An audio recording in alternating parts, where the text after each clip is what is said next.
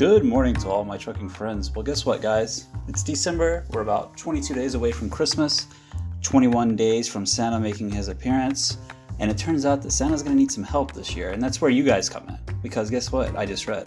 Each year, 76 billion candy canes are made, and 90% are sold between Thanksgiving and Christmas. 76 billion. Now, you know, obviously they come in packs and stuff like that.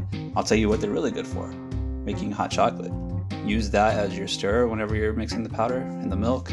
It's the best. Use that, and you've got evaporated candy cane inside of your hot cocoa.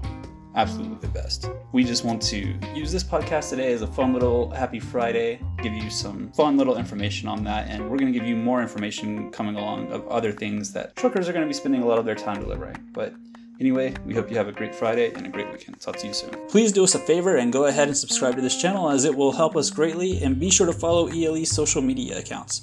You can find us on Facebook and our Instagram account is ELE underscore logistics. Again, that's ELE underscore logistics. Thanks for listening and we'll talk to you soon.